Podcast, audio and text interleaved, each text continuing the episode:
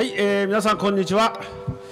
えー、愛知県知事の大村秀明です、えー、いよいよですね、えー、待ちに待ったジブリパークのオープンということで、えー、このオープニングセレモニー開催できますことを心から御礼を申し上げたいと思います、えー、このジブリパーク構想はですね、えー、愛知万博において撮影のメニューができた2015年にですね私が鈴木さんにお願いをして、えー、ジブリの大博覧会という万博10周年でアトラクションができた、えー、そうしたご縁をですね、えー、こう重ねていきまして紡いでいきまして、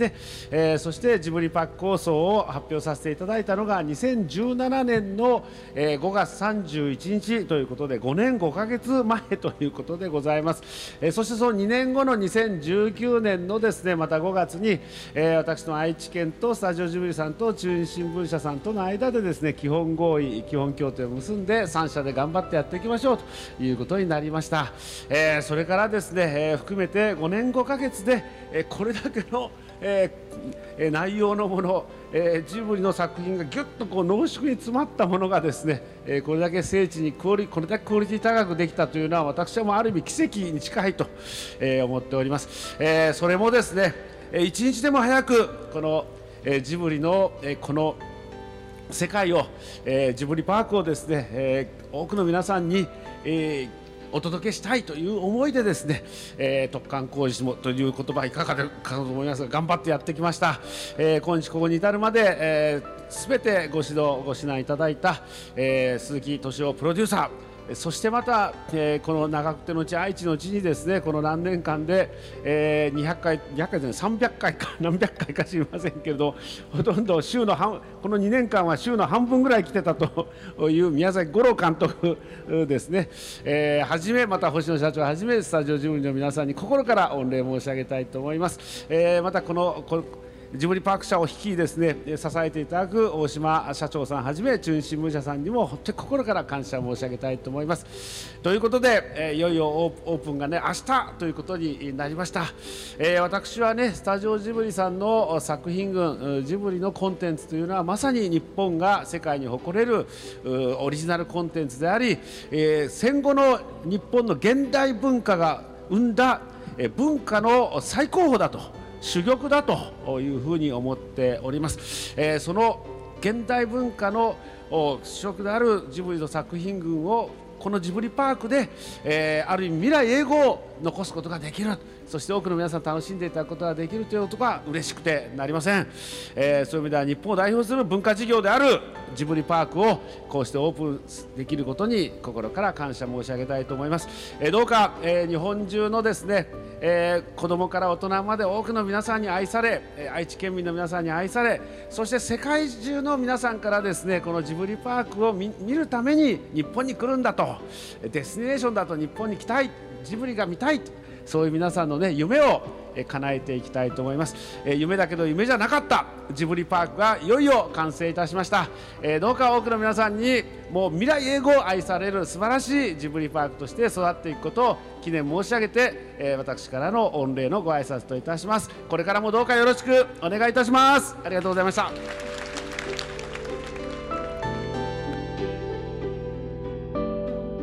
鈴木敏夫のジブリ汗まみれ。今週は先月31日に愛知県愛・地球博記念公園森コロパーク内のジブリパークジブリの大倉庫にて行われたオープニングセレモニーと囲み取材の模様をお送りします。登壇したのは愛知県知事の大村秀明さん。ジブリパーク監督の宮崎五郎さん。そして鈴木さんです。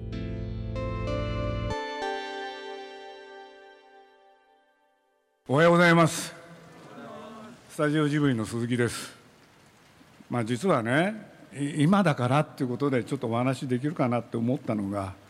本当にね今回まあ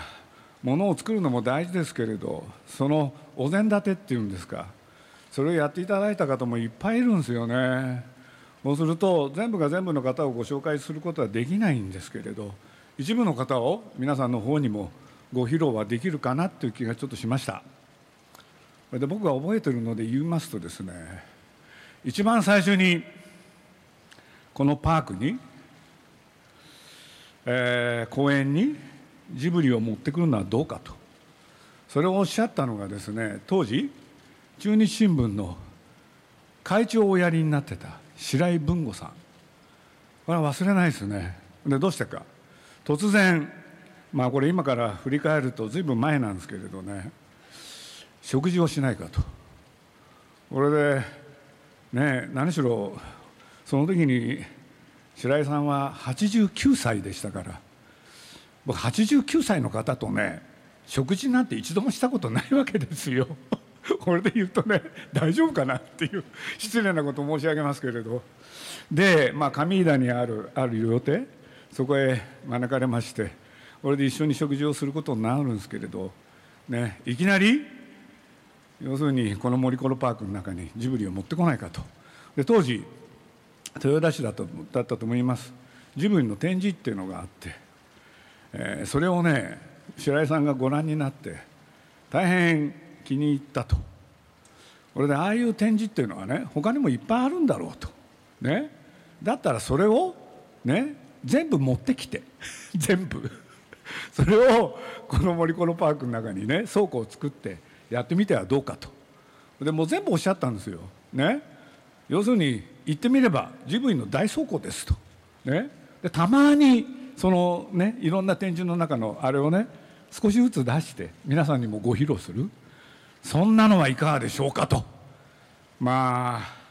その場ではね僕もすぐにはご返事できません。いろいろ相談する人もいるんでと。いろんなことがあったわけなんですけれどともあれ、ね、それがスタートになりました。で今考えるとねこれが計算してやっと計算できたんですけれど7年前？7年も前の話です。そしてそれと前後するように先ほど来ねあのご挨拶がございました。大村知事がですね、まあ、僕の東京での事務所が恵比寿っていうところにあってそこへね何回も足を運ばれたんですよ。大村知事が。ね。これである時数えてみたんです。大村知事がいらっしゃったのは何回かなって。そしたら8回いらっしゃってるんですよね。これで来てはねなんか特に用事があるわけじゃないんですよ。その森コロパークの中にジブリをって。言いに来たのはそれだけ。これであんまりおっしゃるからねそれに負けたっていうんですかね。僕は本当はねもうちょたまにこういう場だから僕正直言っちゃいますね。僕は皆さんご存知だと思います。僕は愛知県そして名古屋の出身でございます。愛知県でジブリパークをやったらね僕は忙しくなるに決まってたんですよ。でそれが嫌だからねなんとかこれを避けることはできないのか。なんて思ってる時にね東京へ来るたびにしかも名古屋へ帰る新幹線の前に大村さんがお見えになってねどうだと。まあそういうことで言うと何回も何回もね説得された。それがまあきっかけの一つだったと僕は思ってます。まあこれだけねほんでまあ喋っててねまあちょっと僕失礼な言い方になるかもしれないですけれど、まあ、大村さんというのはね皆さんどう思ってらっしゃるか、まあ、その8回話す中ではねこの人は信頼できるなって思ったのは確かです。だからそれが一つの大きなね要因になったんですよ。パジブリパークを持ってくるっていうのは。だからまあねあの本当にそういうことが重なるんですね、まあ、ちなみに大村知事はね、まあ、決まった後はほとんど来ないですよ。まあ人間というのは僕はそういうもんじゃないかなっていう気もどっかにしてるんですけれどそんなこともございました。それともう一人僕が頭の中に浮かべたのがねまあ今日この場にいらっしゃってるかどうか。ね中日新聞に岡村君っていうねまあこれは僕実を言うと二十何年来のお付き合いで。ほんでまあ僕はこの岡村君にと付き合ったのがもしかしたらこの事業を始めるねきっかけだったのかなっていう気もちょっとしてるんです。でそれは何かっていうとね中日ドラゴンズが落合監督の時代ですよ。で優勝パレードのたびにね優勝祝賀会のたびにこの落合さんという方がね、まあ、皆さんもねご存知の方多いと思うんですけれど愛想がない人なんですよね。人前であんまり喋んない。ね。食事をしても喋んないんですよ。で僕に与えられたミッションはただ一つ。落合監督の口をこじ開けてほしいって。僕はそんなことがうまくいくかどうか分かんなかったんですけれど、まあ、その岡村君っていうのがね何度も何度も僕のとこに来てねそれを言うからまあ仕方がないなと思って。のあの祝賀会に出席したことがあるんです。でまあそこに話が入ると長くなっちゃうんで短くしますけれど。とにかくね食事するじゃないですか。食事しててね何て言うんだろう。ねいきなりね喋るっていうのも何なんですよ。だから僕は喋らないでいたんです。そしたら落合さんも僕もね僕の真ん前だったんですよ。食事が終わっちゃいまして。あれって 何も話すことできないどうしようと思ってたらなんと落合さんの方から僕に声をかけていただいてでそれが何かって言ったらジブリ？ちょうどねこれまあそういう話もしちゃいますとねゲド戦記。これが公開直前。これでちょうどオールスターの頃だと思うんですけれど落合さん家族と一緒にこのある映画館に行ったらしいんです。そしたらゲド戦記のね予告編っていうのやってたらしいんですよ。でいきなりね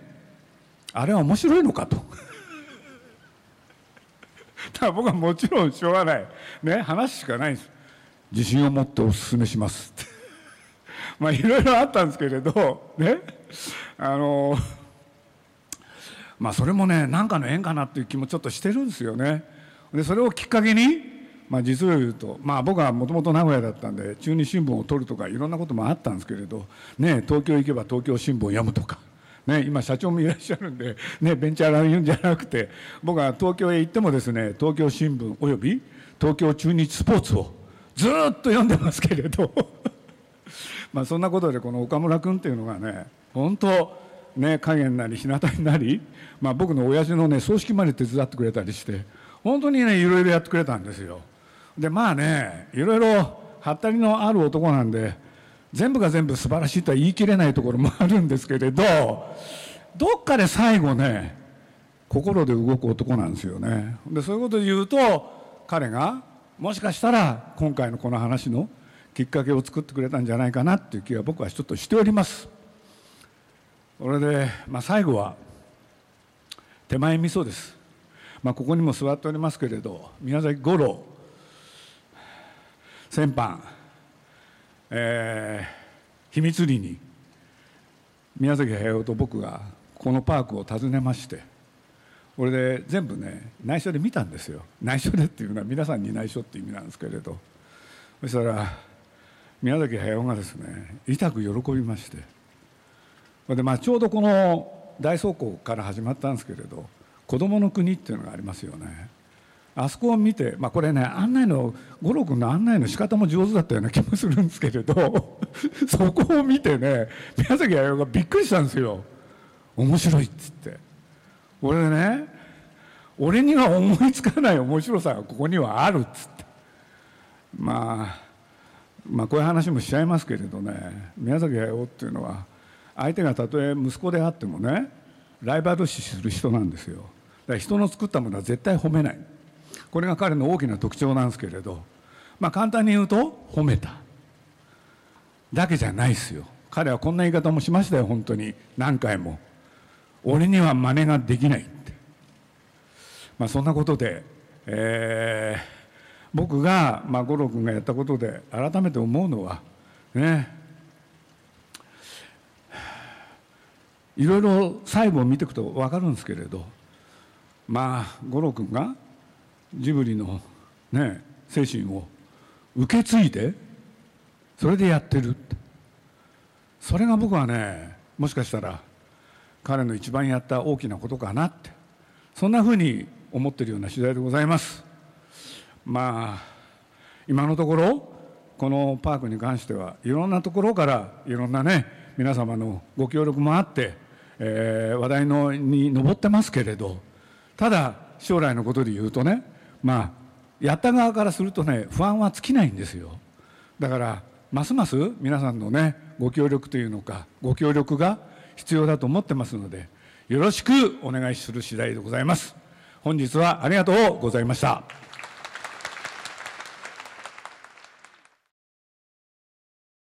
スタジオジブリの宮崎五郎です。今回はあのデザイン監修という立場でこのジブリパークの構想からあのこの工事まで、一貫して関わらせていただきました。5年半ぐらいですかね。で知事もこんなに短期間でっていうふうにおっしゃっていただいたんですけど私にしてみるとですねこんなに長いプロジェクトに関わったのはもう本当に初めてでございまして、えー、5年って長いなとあの小学生だった息子は中学生になり、え、引退を宣言した私の父はですね引退を撤回して長編映画を作りでその5年の間にはですね私自身も映画を1本作りました。なので、えー、かなりヨレヨレな状態ではあるんですが、えーともあれあのこれまだ1期です。で、えー、今日こうやってお集まりいただいている間もですね、えー、2期工事の仮囲いの向こう側では、えー、工事が行われておりますでそちらの方もですねもう実はすでに佳境でございまして、えー、これから来年の竣工に向けてえまたちょっとしばらく走り続けなきゃいけないなというふうな思いで今日はまた身が引き締まるような思いでおります。っていうところで、えー、先ほどですね鈴木の方から五郎君がジブリの精神を引き継いでくれたと一見美談に聞こえるような発言をしておりましたがこれはきっとジブリを僕に押し付けてですね、えー、エスケープする腹だろうというふうに私は踏んでおります。なのでえー、逃がさないようにしながら今後とも頑張っていきたいと思いますので、えー、皆様の引き続きの温かいご協力ご支援をよろしくお願いします。ありがとうございました。今の気持ちそれは期待と不安ですよね。それはもう非常に何ていうかな当たり前すぎるかもしれないけれどねあのお客さんに来てもらって楽しんでもらいたい。一方ね楽しめなかった人がいたらどうしようですよ。これは分かりません、はい、だから皆さんの反応を待ちたいです。だからどう楽しむか皆さんが楽しむのを見てて僕らがあそういうことかって発見があるはずなんですよ。そう思います。あの僕一番驚いたのはねまあ宮崎五郎君が何を作ってるかって本当のこと言うと知らなかったんですよというのかあのその方がいいと思ってたしねで一番最初に案内されたのがこの中の「子どもの国」さっきちょっと話しましたけれどあそこに使われてるキャラクターがねみんな僕が描いたやつなんですよね。これで思ったのは後で見ていくと分かるんですけれどあって分かったんですよ。僕の描いたやつでしょ？これはどういうふうに使ってもいいなっていうね自由さがあるんですよ。でもこれ前の宮崎駿が作った作品それはねあんまり何て言うんですかそういうことをやってないの。で見ててそこら辺が面白かったんですよね。でもやっぱりね解き放たれて自由になった方が彼は面白いものを作るそれはすごく感じました、うん、それとこの間見たやつで言うと地球屋がやっぱり面白かったですね、うん、これでちゃんとはまだあれなんだけれどあとはあのどんどこの森そうするとあそこには何て言ったってあのメイとサツキの家があるじゃないですかそうするとあれがねなんかこのパークの中の中心になっててそれがなんかねあの意味あることだなってことを勝手に思いました。でどう皆さんに楽しんでいただきたいかはそれはもうね来ていただいた人たちが皆さん自分で見つけてもらえればいいんじゃないかなって気がしてます。で僕がいろいろ聞いた感想によればですよいろんな、ね、小さい子たちっていうのか子どもたちの意見が聞こえてきてでそれは何かというとですね子どもたちが家へ帰った途端ねまた行きたいってこれが聞こえてきたんですよ。だから僕これはねああよかったなと思ってます。というのはあのジブリ美術館がね宮崎駿は子供のために作ったはずなのに来るのお客、ね、来るお客さん大人ばっかなんですよ。でそういうことで言うともしかしたらこっちは子供が本当に喜ぶパークになったのかなと。そんな感想を持ちました。いやあの最初にね実はねある段階で決めたんですよ。要するに愛知県でしょ？それから中日新聞そしてジブリでしょ？そしたら、あのー、土地とお金を提供していただくのは愛知県ですよね。でそれを使って何かを作るのはジブリなんですよ。そしてそれを運営するのは中日新聞って。その役割分担がうまくいけば何ていうのかなおのずと将来が見えてくると思うんですよ。ただやってみなきゃ分かんない。1年どころじゃなくて2年3年。そこで初めてそういうものが見えてくるんじゃないでしょうか。そんな気がしてます。だって最初はね皆さん物珍しさで来てくれるでしょ？その後どうするんですか？そこです。だからあの面白いと思って要するにリピーターになってくれればそれは成功ですよね。でも1回だけ来てねなあまあこんなもんかっていうんでもう二度と来なかったっていうと辛いでしょ？でそれがどうなるかですよね。やっぱり僕らは何度も何度も足を運んでいただけるそういうパークを目指したいですよね。そう思ってます。であの皆さんだってそういう経験されてるでしょ？普通の公園ってね1回行ったら終わりってないでしょ？何度も行くものでしょ？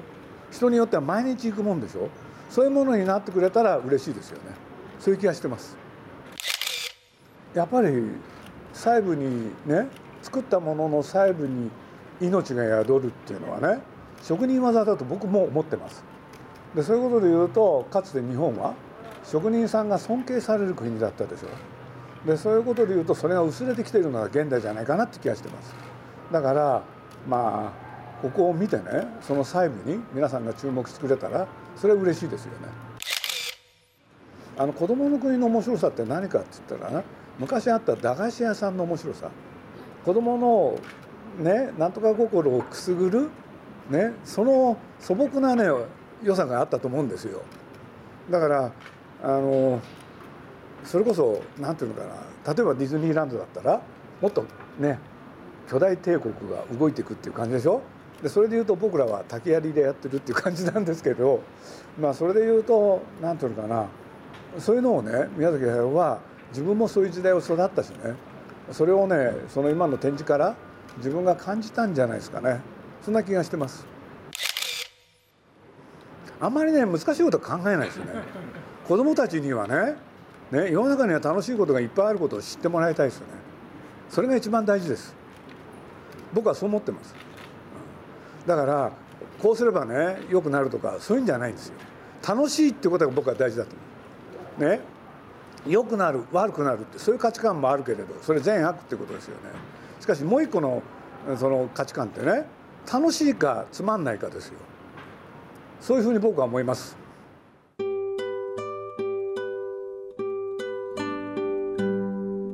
11月1日に愛知県愛・地球博記念公園森コロパークにジブリパーク第1期整備エリアがオープンしました。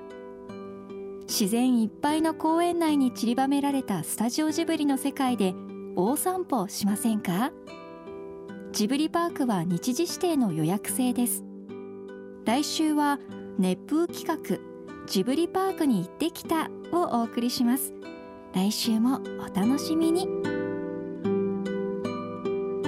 鈴木敏夫のジブリ汗まみれ。この番組はウォルト・ディズニー・ジャパン。ローソン。日清製粉グループ。au の提供でお送りしました。